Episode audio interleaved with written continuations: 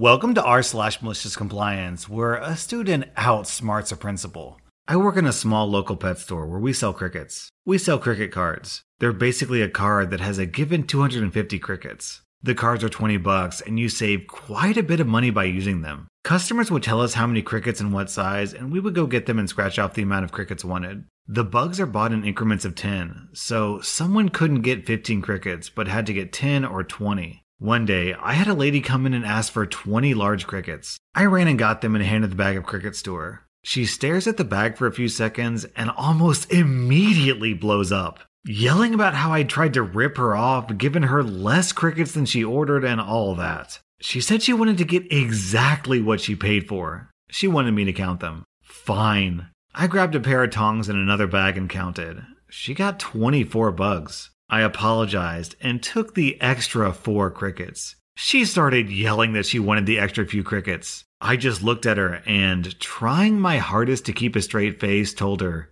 You get exactly what you paid for. She turned a maroon color and stormed towards the door. She didn't know this, but we have two separate entrance and exit doors. She tried to exit the entrance door. I told her that the other door would let her out and have a good day. I haven't seen her since.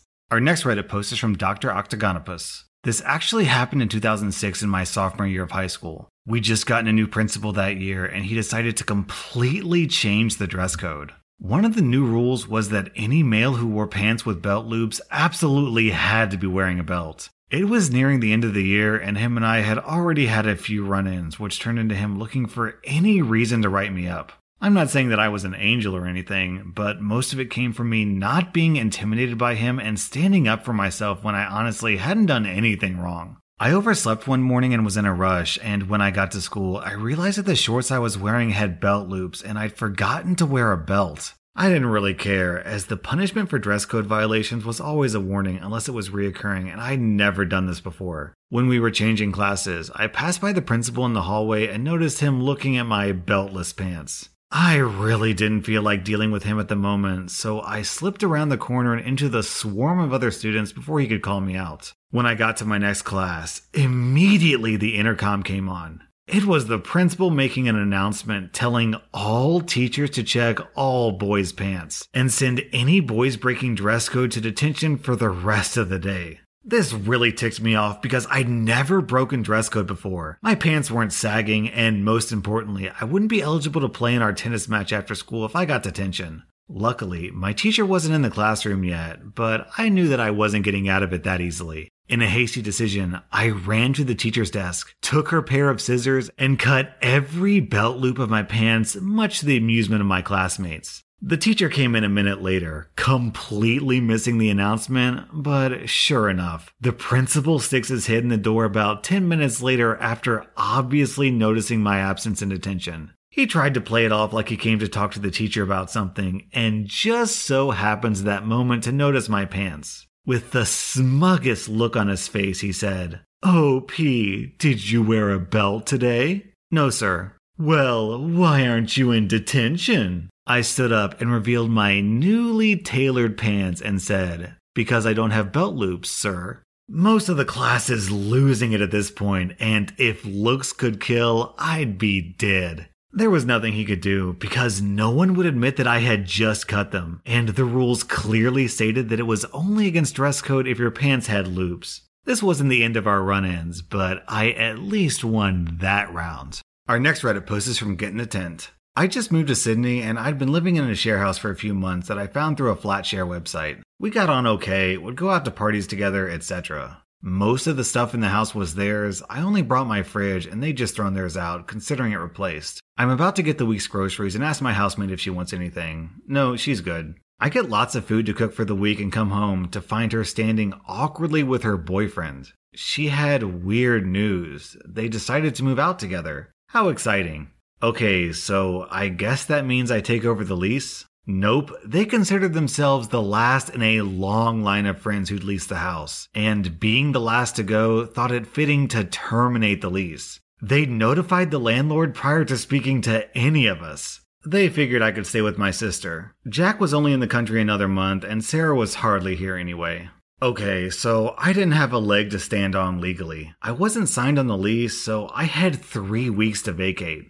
House hunting is like a part time job, and I already had a full time job. No time to cook all that food, I guess. Would have been good to know before I went shopping. I got lucky and found a house just down the road on the same day. Nice people, good spot, and close enough that I could move my things in by hand immediately if I like. I slept in my new house that night, but I always like to think you haven't really moved in until your fridge is in. And don't worry, I had that sorted out too. The others in the house found new places quickly too, leaving the happy couple home alone. I came back to pick up a couple loose ends three weeks later and got to see their fridge work around in all its slumly glory. An esky full of food floating in melted ice. The revenge was petty and small, but proportionate to their actions. Our next Reddit post is from Jacobus.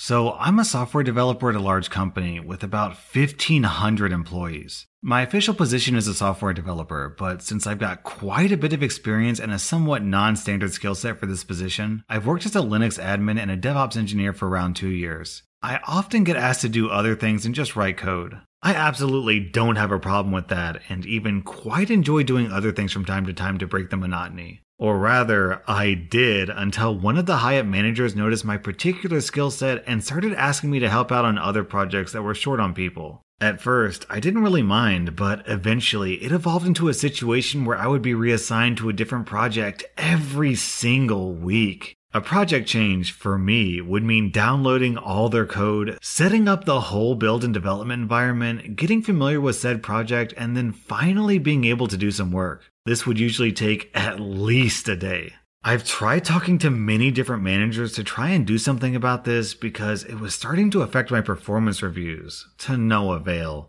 Some of them would tell me they would look into it, others wouldn't even bother to reply to my emails. And that's where I got really fed up.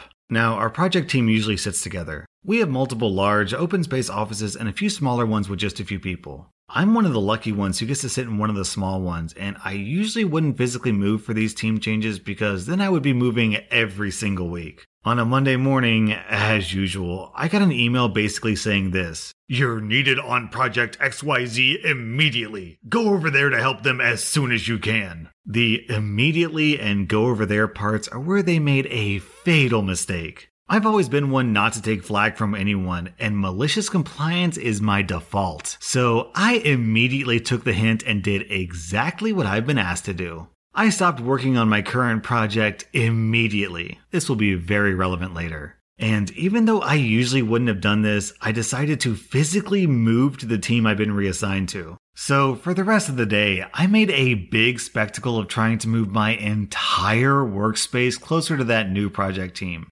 making sure to only carry one thing at a time as not to injure myself. It was to an office on a different floor and the other side of the building. The next morning, I just started working on the new project like nothing happened. Well, fast forward three weeks. The project I've been taken off of has had huge delays and missed multiple client deadlines because of that thing I haven't been allowed to finish. In this industry, missing a client deadline means huge fines from both the client and sometimes also relevant government regulators. Managers started to reply to my emails and try to be much more careful with how they worded their requests. I haven't been asked to switch projects for three weeks now. I'm not worried about getting fired. I've been looking for something new for quite a while now. Down in the comments, Master Mad sums up this frustration quite well. Quarter 1 Performance Report. You need to be more company minded and focus on helping with projects when requested. Quarter 2 Performance Report. You need to be more focused on your own tasks and not be distracted by side projects.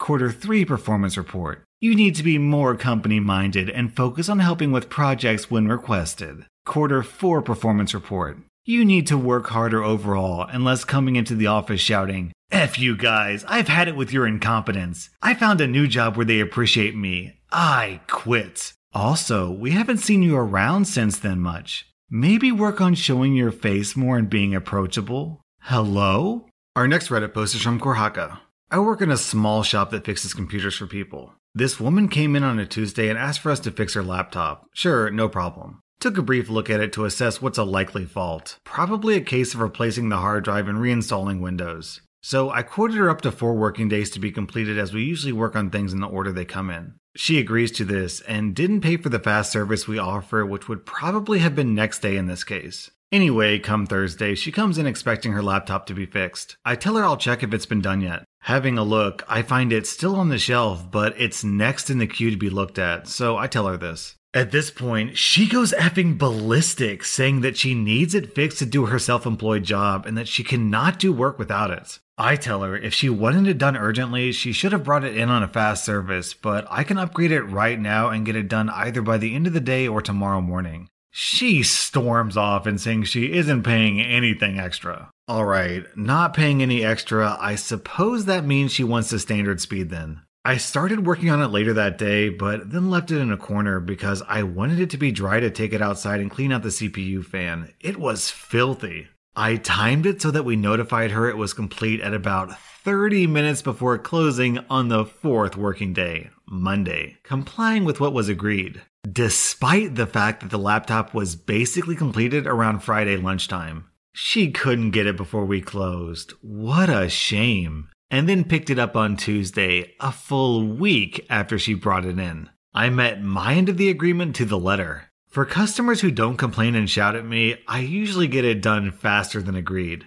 I had one recently where I'm supposed to quote him about three days, but he was nice and we had a friendly chat for a while while I told him to come back in 30 minutes, as it was a model I was very familiar with and I knew I could do it there and then. Our next Reddit post is from Lesbian Moose. I was working for a childcare center while I was in college. We staggered staff in and staggered them out so that we were always fully staffed when the kids were there and they all had various arrival and leaving times. The staff could be scheduled to arrive anytime between 7:30 a.m. and 2 p.m. I worked Monday through Friday, 8:30 to 4:30. Even though my schedule was fairly permanent, I would check the schedule that got sent out every Sunday evening. It would always get sent between 6 and 9 p.m., and it would be for the current week, so we had less than 24 hours notice for our weekly schedule. A hot mess express, if you ask me, but I'm not in charge and my schedule's set, so I don't raise too much hell about it. One week I get the schedule and it says my arrival time is 9 a.m. instead of my usual 8:30 for the entire week. I figure they're just trying to make minor cuts, and they really like having everyone under the full time threshold, so I just assumed they were barely cutting my hours so they could get away with it.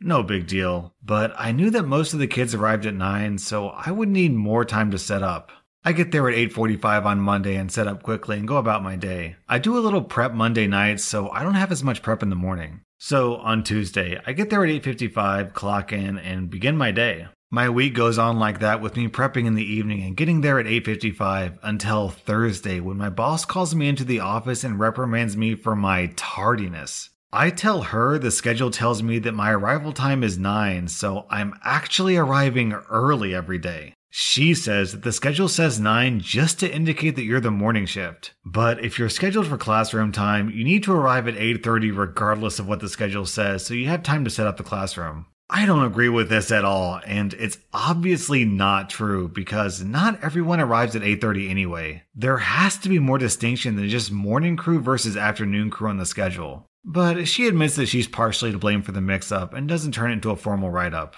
I start arriving at 8:30 every morning, just like I had been before the weekend question. I'm not a late person. One week, I was going to be scheduled for the 1 to 6:30 shift because another coworker needed to switch with me and we'd both agreed to this. So the schedule comes out and says my arrival time is 1 p.m. I arrive at exactly 8:30, clock in and sit my pretty butt in the office chair and wait.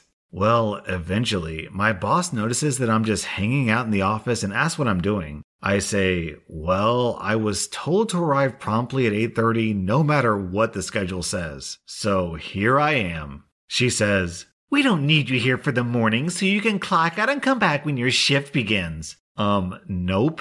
I say, you can find a task for me to do until my shift starts at 1 or I can sit here. But I'm staying clocked in. You were the one that said I have to be here at 8:30 no matter what. I'm just following your instructions. I had to deep clean the entire school until my shift actually started, but it was so worth it because I still got paid for the whole day, and my boss had to admit to me she was full of it. Watching her try to backtrack was the funniest thing that's ever happened to me. So clearly what this manager was trying to do was to get you to come in at 8:30 but only pay you starting from 9. I'm pretty sure she was just trying to steal a half hour of work from you.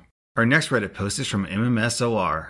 35 years ago, when I was a waitress in a diner, a family came in and each ordered a meal. There was a kid about maybe 12 years old, and with his meal, he ordered a small drink. Times have mostly changed now, but back then, free refills weren't a thing. You got your drink, but you had to pay for a refill. Don't remember how much it cost. It was 35 years ago. So I brought out the drinks, and the kid was kinda snotty, going on about how he'd ordered a large drink, not a small drink. He hadn't done that. And normally I wouldn't mind switching it, but his unnecessary rudeness irritated me. So I went back to the drink station, poured the contents of his small drink into a large cup, and then packed it to the top with ice. Didn't add a drop more soda. He seemed pretty convinced he'd won the battle when I came back with his large drink, but I think I walked away having won the war.